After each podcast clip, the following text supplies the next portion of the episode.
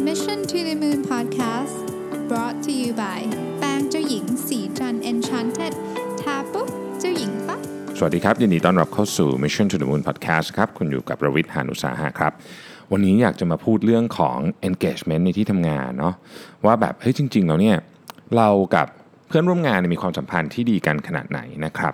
ผมเอาบทความมาจาก Harvard Business Review ชื่อ The Surprising Power of Simply Asking Coworkers How They're Doing ก็คือแค่คุณคุยกับเพื่อนร่วมงานมากขึ้นเนี่ยมันมีผลบวกขนาดไหนนะครับ ต้องเริ่มต้นอย่างนี้ก่อน คนเขียนบทความนี้เนี่ยเป็น Executive Committee อยู่ที่ Ernst Young นะครับ แล้วก็เขาทำ survey นะ คือ Ernst Young เขาก็เป็น consult ซึ่งต้องทำ survey หลายเรื่องให้กับลูกค้านะครับ เรื่องนี้ก็เป็นเรื่องหนึ่งก็คือ engagement นะ engagement เนี่ยต้องบอกก่อนว่า engagement ในที่ทำงานเนี่ยในช่วงระยะหลังๆมาเนี่ยนะครับที่เขาสำรวจกันมาเนี่ยมันไม่ค่อยดีมาตลอดประมาณ 70%ของพนักงานนะครับแล้วก็ 65%ของพนักงานระดับ Executive ขึ้นไปคือผู้บริหารเนี่ยรู้สึกว่าตัวเองไม่ engage ในที่ทำงาน ก็คือรู้สึกว่าไม่อินอะว่าง่ายนะฮะทีเนี้ยทำยังไงตัวเลขนี้ถึงจะดีขึ้น เพราะว่าพนักงานที่มี engagement เนี่ยนะครับจะ productive กว่า motivate กว่านะครับแล้วทำงานได้ดีกว่า 3.5 เท่า เทียบกับคนที่ไม่มี engagement พูดง่ายๆคือเขาสามารถดึงศักยภาพของตัวเองออกมาได้ดีกว่าเยอะเลยนะครับซึ่งตัวเลขนี้มาจาก Center for Talent Innovation ดังนั้นการทำให้คนมี engagement ในที่ทำงานเนี่ยจึงเป็นงานที่สำคัญ ในบทความนี้เขาใช้คำว่า imperative แปลว่าสำคัญมาก ๆ ไม่ทำไม่ได้ละนะครับ ทีเนี้ย engagement ที่ต่ำเนี่ยนะฮะเขาเขาเขาศึกษายังไงนะครับ EY เขามี tools ตัวหนึ่งนะครับชื่อ EY Belonging Barometer นะครับเขาก็ไปสำรวจคนที่ทำงานในบริษัทต่างๆนะครับหลากหลายขนาด หลากหลายเพศ เชื้อชาติอายุนะครับประมาณพันคนนะฮะที่อเมริกาแล้วเขาก็สรุปออกมาได้ว่า คนที่เขาไปสำรวจเนี่ยนะครับไม่ไม่เกี่ยวเลยว่า ว่าอายุเท่าไหร่หรือว่าเพศอะไรหรือว่าหรือว่ามีพื้นเพยังไงเนี่ยถ้า engagement ต่ำก็ต่ำนะมีคนกว่า 40%ที่ engagement เนี่ยต่ำทั้ง 2 อย่างเลยคือ emotional engagement ก็ต่ำ physical engagement ก็ต่ำคือเรียกว่าทำงานเสร็จกลับบ้านเลยไม่ไม่ไม่ยุ่งกับใครนะครับ ทีนี้ถ้าเกิดเรามาดูว่าคนแต่ละคนเนี่ย engagement กับกับสังคมที่ไหนมากที่สุดนะครับ อันดับหนึ่งเนี่ยที่ตอบแบบสอบถามอันเนี้ย คือครอบครัวหรือบ้าน 62%ซึ่งก็ค่อนข้างจะแน่นอนอยู่แล้ว เพราะว่าเราเติบโตมากับครอบครัวนะครับ อันดับที่ 2 นี่คือที่ทำงานนะ 34%นะครับ อันดับที่3เนี่ยคือชุมชนหรือ community ของเขา หลายคนก็อาจจะมี community ที่ทำกิจกรรมร่วมกันนะครับ หรือบางคนก็อาจจะมีสมาคมอะไรต่างๆ พวกนี้นะฮะอารมณ์เนี้ยนะ 19%นะครับ อันดับที่4เนี่ยคือศาสนสถาน หรือภาษาอังกฤษเขาใช้คำว่า places of worship นะครับซึ่งก็เกี่ยวข้องกับกับเรื่องจิตวิญญาณนะครับ17%นะทีนี้เราอะผู้ใหญ่อะนะครับใช้เวลาอยู่ที่ทำงานเยอะนะครับแล้วก็ถ้าเกิดเรารู้สึกว่าเราไม่ไม่ไม่เป็นส่วนหนึ่งของที่ทำงานเนี่ยมันเป็นอะไรที่เศร้านะพูดจริงๆนะครับดังนั้นเนี่ยบริษัทรวมถึงพวกเราเองทุกคนเนี่ยนะครับ พวกเราเองในฐานะคนที่อยู่ในออฟฟิศเนี่ยก็มีหน้าที่นะในการทำให้คนอื่นเขามี engagement มากขึ้นด้วย เพราะว่าตัวเราเองก็จะรู้สึกมีความสุขมากขึ้น อีกคนหนึ่งที่เราไปช่วยเขาทำให้มี engagement มากขึ้นเนี่ยก็มีความสุขมากขึ้นเช่นกันนะครับ EY เขาก็ทำการสำรวจหลายแฟกเตอร์นู่นนี่หมดเลยเขาสรุปมา 1 บรรทัดเท่านั้น เขาบอกว่า one simple solution นะครับทางแก้ปัญหาที่ดีที่สุดเรื่อง engagement เนี่ยคือทำให้คนเพื่อนร่วมงานในทีมงานต่างๆเนี่ย ได้มีโอกาสพูดคุยกันเยอะขึ้น หรือเขาใช้คำว่าเช็คอินกันเยอะขึ้น อันนี้คือ simple solution เยอะที่สุด หมายความว่าทีมแผนกบริษัทเนี่ยต้องจัดโอกาสให้คนมีโอกาสได้เช็คอินกัน เยอะและถี่มากขึ้นแล้ว engagement จะเพิ่มขึ้นเองโดยอัตโนมัติจะใช้คำนั้นก็ได้นะครับเพราะว่าจะไปกำหนดฟอร์แมตอะไรมากมายก็คงจะลำบาก แต่ขอให้มีเวลาในการเช็คอินเยอะๆ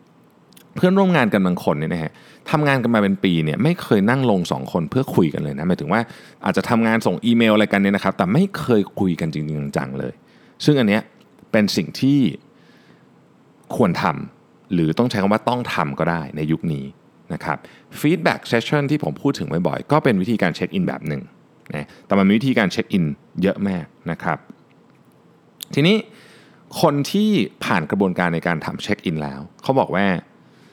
39%รู้สึกว่ามีความผูกพันกับที่ทำงานมากขึ้น มีความผูกพันกับเพื่อนร่วมงานมากขึ้น ทั้งในระดับบุคคลนะครับก็คือไม่ใช่บุคคลระดับส่วนตัวนะครับเป็น personal แล้วก็ระดับที่เป็น professional ด้วยนะครับแล้วก็เป็นจริงกับทุกเพศทุก age group นะฮะเป็นเป็น เป็นแท็กติกที่สามารถใช้ได้กับทุก generation ด้วยนะครับแล้วก็ทุก level ด้วยไม่ว่าจะเป็นพนักงานระดับ operation สุดเลยหรือว่า executive ก็เหมือนกัน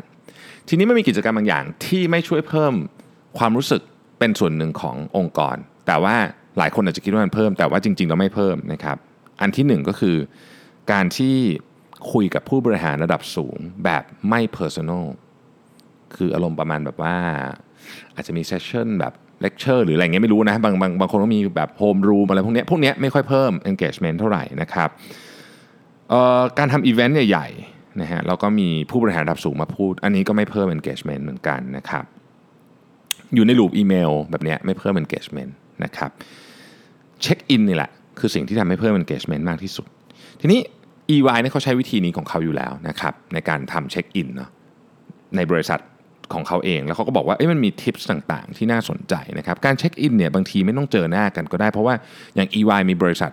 มีสาขาอยู่ทั่วโลก ก็ไม่สามารถที่จะมาเจอหน้ากันได้หมด แต่ว่าเขาก็ใช้เช็คอินทางอิเล็กทรอนิกส์ก็ได้อะไรแบบนี้มันมีเทคนิคเต็มไปหมดเลยนะครับแต่ว่ามันมี tips ที่ควรใช้ไม่ว่าจะเจอหน้ากันจะเป็นทางอิเล็กทรอนิกส์ต่างๆ ด้วยกันทั้งหมด 5 ข้อ ผมอ่านหัวข้อให้ฟังก่อนนะฮะอันที่ 1 คือ seize the small opportunities to connect นะครับอันที่ 2 คือ check bias at the door นะฮะอันที่ 3 assume positive intent อันที่ 4 it's okay to be vulnerable และอันที่ 5 be consistent and accountable นะครับ อันที่ 1 เลย seize the opportunities to connect ขอโทษครับ seize the small opportunities to connect ก็คือโอกาสเล็กๆ น้อยๆนะครับที่ได้เจอกันนะครับได้พูดคุยกันอาจจะเจอตัวก็ได้นะครับหรือว่าจะเป็นแชทก็ได้อะไรก็ได้เนี่ยนะครับ ขอให้ใช้โอกาสพวกนี้ในการทักทายกัน เรื่องเล็กๆ น้อยๆเนี่ย บางบางคนไม่ไม่รู้สึกอะไรนะว่ามันมันส่งผลต่อสภาวะจิตใจของอีกคนหนึ่งเยอะมากนะครับ ถามง่ายๆเอาวันนี้เป็นยังไงบ้างนะครับ หรือคำถามที่เจ๋งมากเลยคือ ผมสามารถช่วยงานอะไรคุณได้บ้าง ซึ่งคำถามนี้นะครับ เวลาเราได้ยินจะรู้สึกเราก็คงไม่ได้ใช้ขอให้เขาช่วยทุกครั้งอะนานๆอาจจะมีที แต่ว่าคนฟังเนี่ยอุ่นใจมากๆเลยนะว่ามีคนsupport เขา การสื่อสารแบบนี้เนี่ยนะครับ มัน เป็นสัญญาณบอกกับอีกฝั่งหนึ่งว่า เฮ้ยคุณเข้าใจเขานะ แล้วคุณให้ค่ากับเขา คุณ care เขาว่างั้นเถอะนะครับ ยิ่งไปกว่านั้นเนี่ยถ้าเกิดว่าคุณทำแบบที่คุณสนใจจริงๆ คือคือไม่ใช่ถามไปเรื่อยๆเนี่ยนะครับ มีความสงสัยจริง ๆ ว่าเออเขาอยากให้เราช่วยอะไรไหมนะครับ present ก็คือไม่ได้แบบพูดไปแล้วแบบสมองไปอยู่ที่อื่นนะก็คืออยู่กับเขาจริงๆ ตรงนั้นนี่นะฮะของพวกนี้เนี่ยสร้าง connection ที่ดีมาก แล้วก็สร้าง engagement ให้กับเราด้วยนะครับเราก็จะ engage กับคนนั้นมากขึ้น ตัวเขาก็จะ engage กับเรามากขึ้น แล้วก็ engage กับงานทั้งหมดโดยภาพรวมมากขึ้นด้วย อันนี้คืออันที่1นนะครับ seize the small opportunities to connect อันที่2ฮะ check bias at the door นะครับไอ้พวกเช็คอินพวกนี้โดยเฉพาะการเช็คอินที่เรามานั่งคุยกัน 2 คนนี่นะฮะเราเรามาเพื่อฟังฮะหรือใช้คำว่าเป็น active listening ก็ได้นะครับเราไม่ได้มาเพื่อโต้วาที นะครับหรือเราไม่ได้มาแม้ แต่ที่จะพยายามที่จะชักจูงโน้มน้าวเขาเรามาเพื่อฟังเขา สมมติเราให้เขาเข้ามาคุยกับเราเนี่ยนะครับอันนี้ในกรณีสมมติว่าเอาเคสง่ายๆเอาให้ลูกน้องเข้ามาฟีดแบ็ทุกอาทิตย์อย่างเงี้ยอันเนี้ยเราเราเราไม่ได้จะมาดีเบตอะไรกับเขานะครับเราเข้ามาแล้วเราต้องต้องฟังนะครับต้องฟัง คือบางอย่างคุณอาจจะไม่เห็นด้วยนะครับคุณอาจจะรู้สึกว่าเอ๊ะทำไมความเขาถึงคิดไม่ตรงกับเรานะครับแทนที่จะเถียงเนี่ยนะฮะลอง ลองใช้วิธีการตอบแบบนี้ดู เช่น ไหนลองเล่าให้ผมฟังหน่อยสิว่าคุณมีวิธีคิดหรือมีลอจิกในเรื่องนี้อย่างไรบ้างนะครับ หรือคุณอาจจะบอกว่าเออพอฟังฟังไปแล้วเนี่ยเออก็ไม่เคยมองมุมนี้เหมือนกันเนอะน่าสนใจดีขอ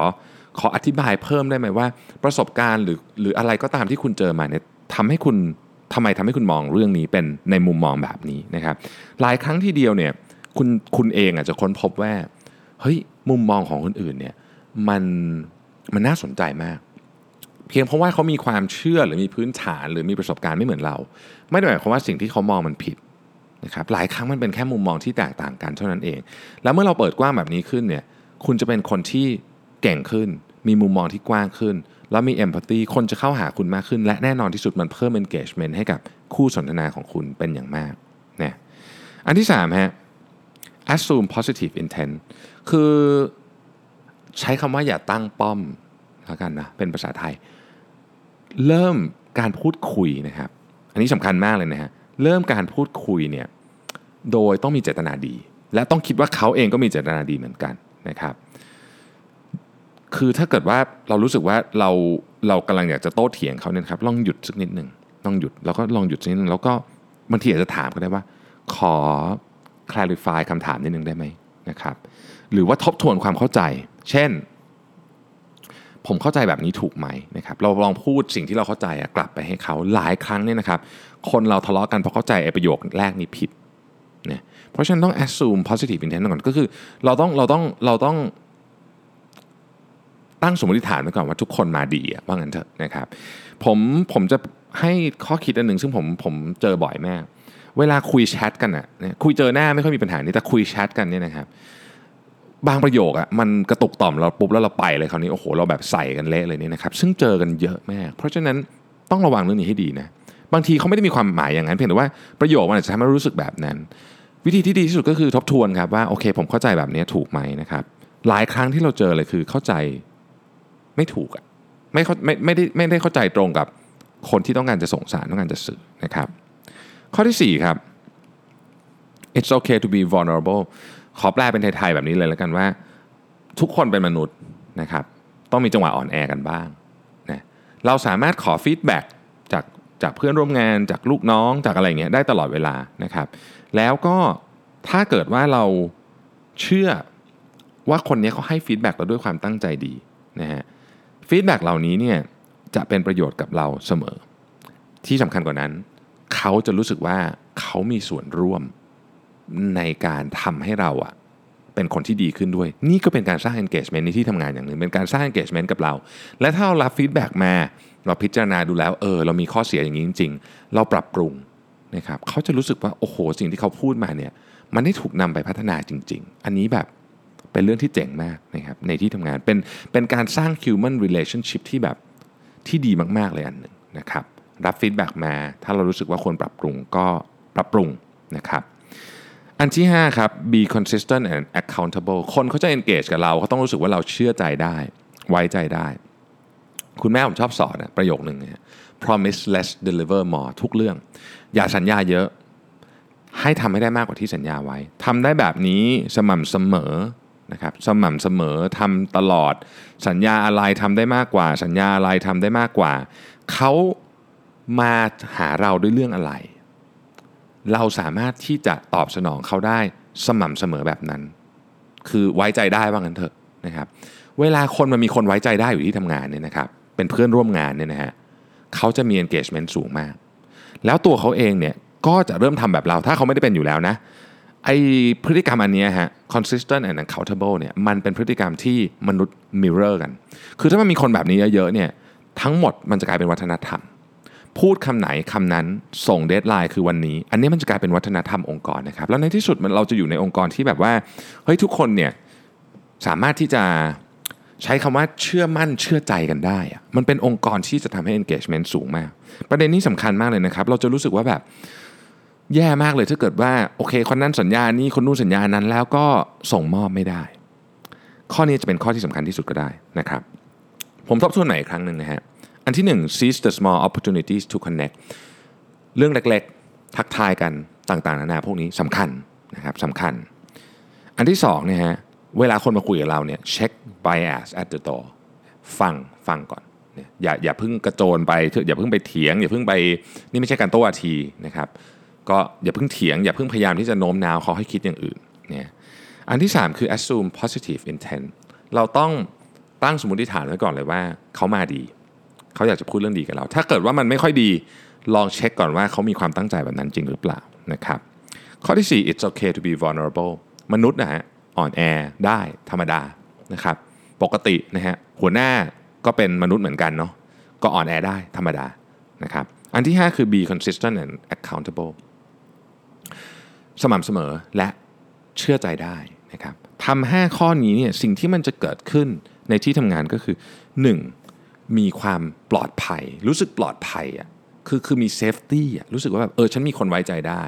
ฉันมีคนที่support ฉันอะไรอย่างเงี้ยนะครับ อันที่2ก็คือมี fulfillment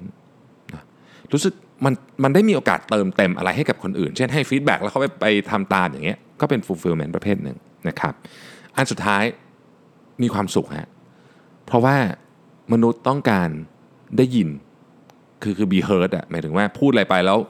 แล้วแบบไม่ใช่ว่าแบบคำพูดของฉันก็ลอยหายไปกับสายลม ไม่เคยถูก implement อะไรเลย อันเนี้ยทำแบบเนี้ยห้าข้อในไกด์ไลน์เนี่ยเราจะรู้สึกว่าเราได้ยินได้รับการรับฟังนะครับแล้ว engagement ในที่ทำงานก็จะสูงขึ้น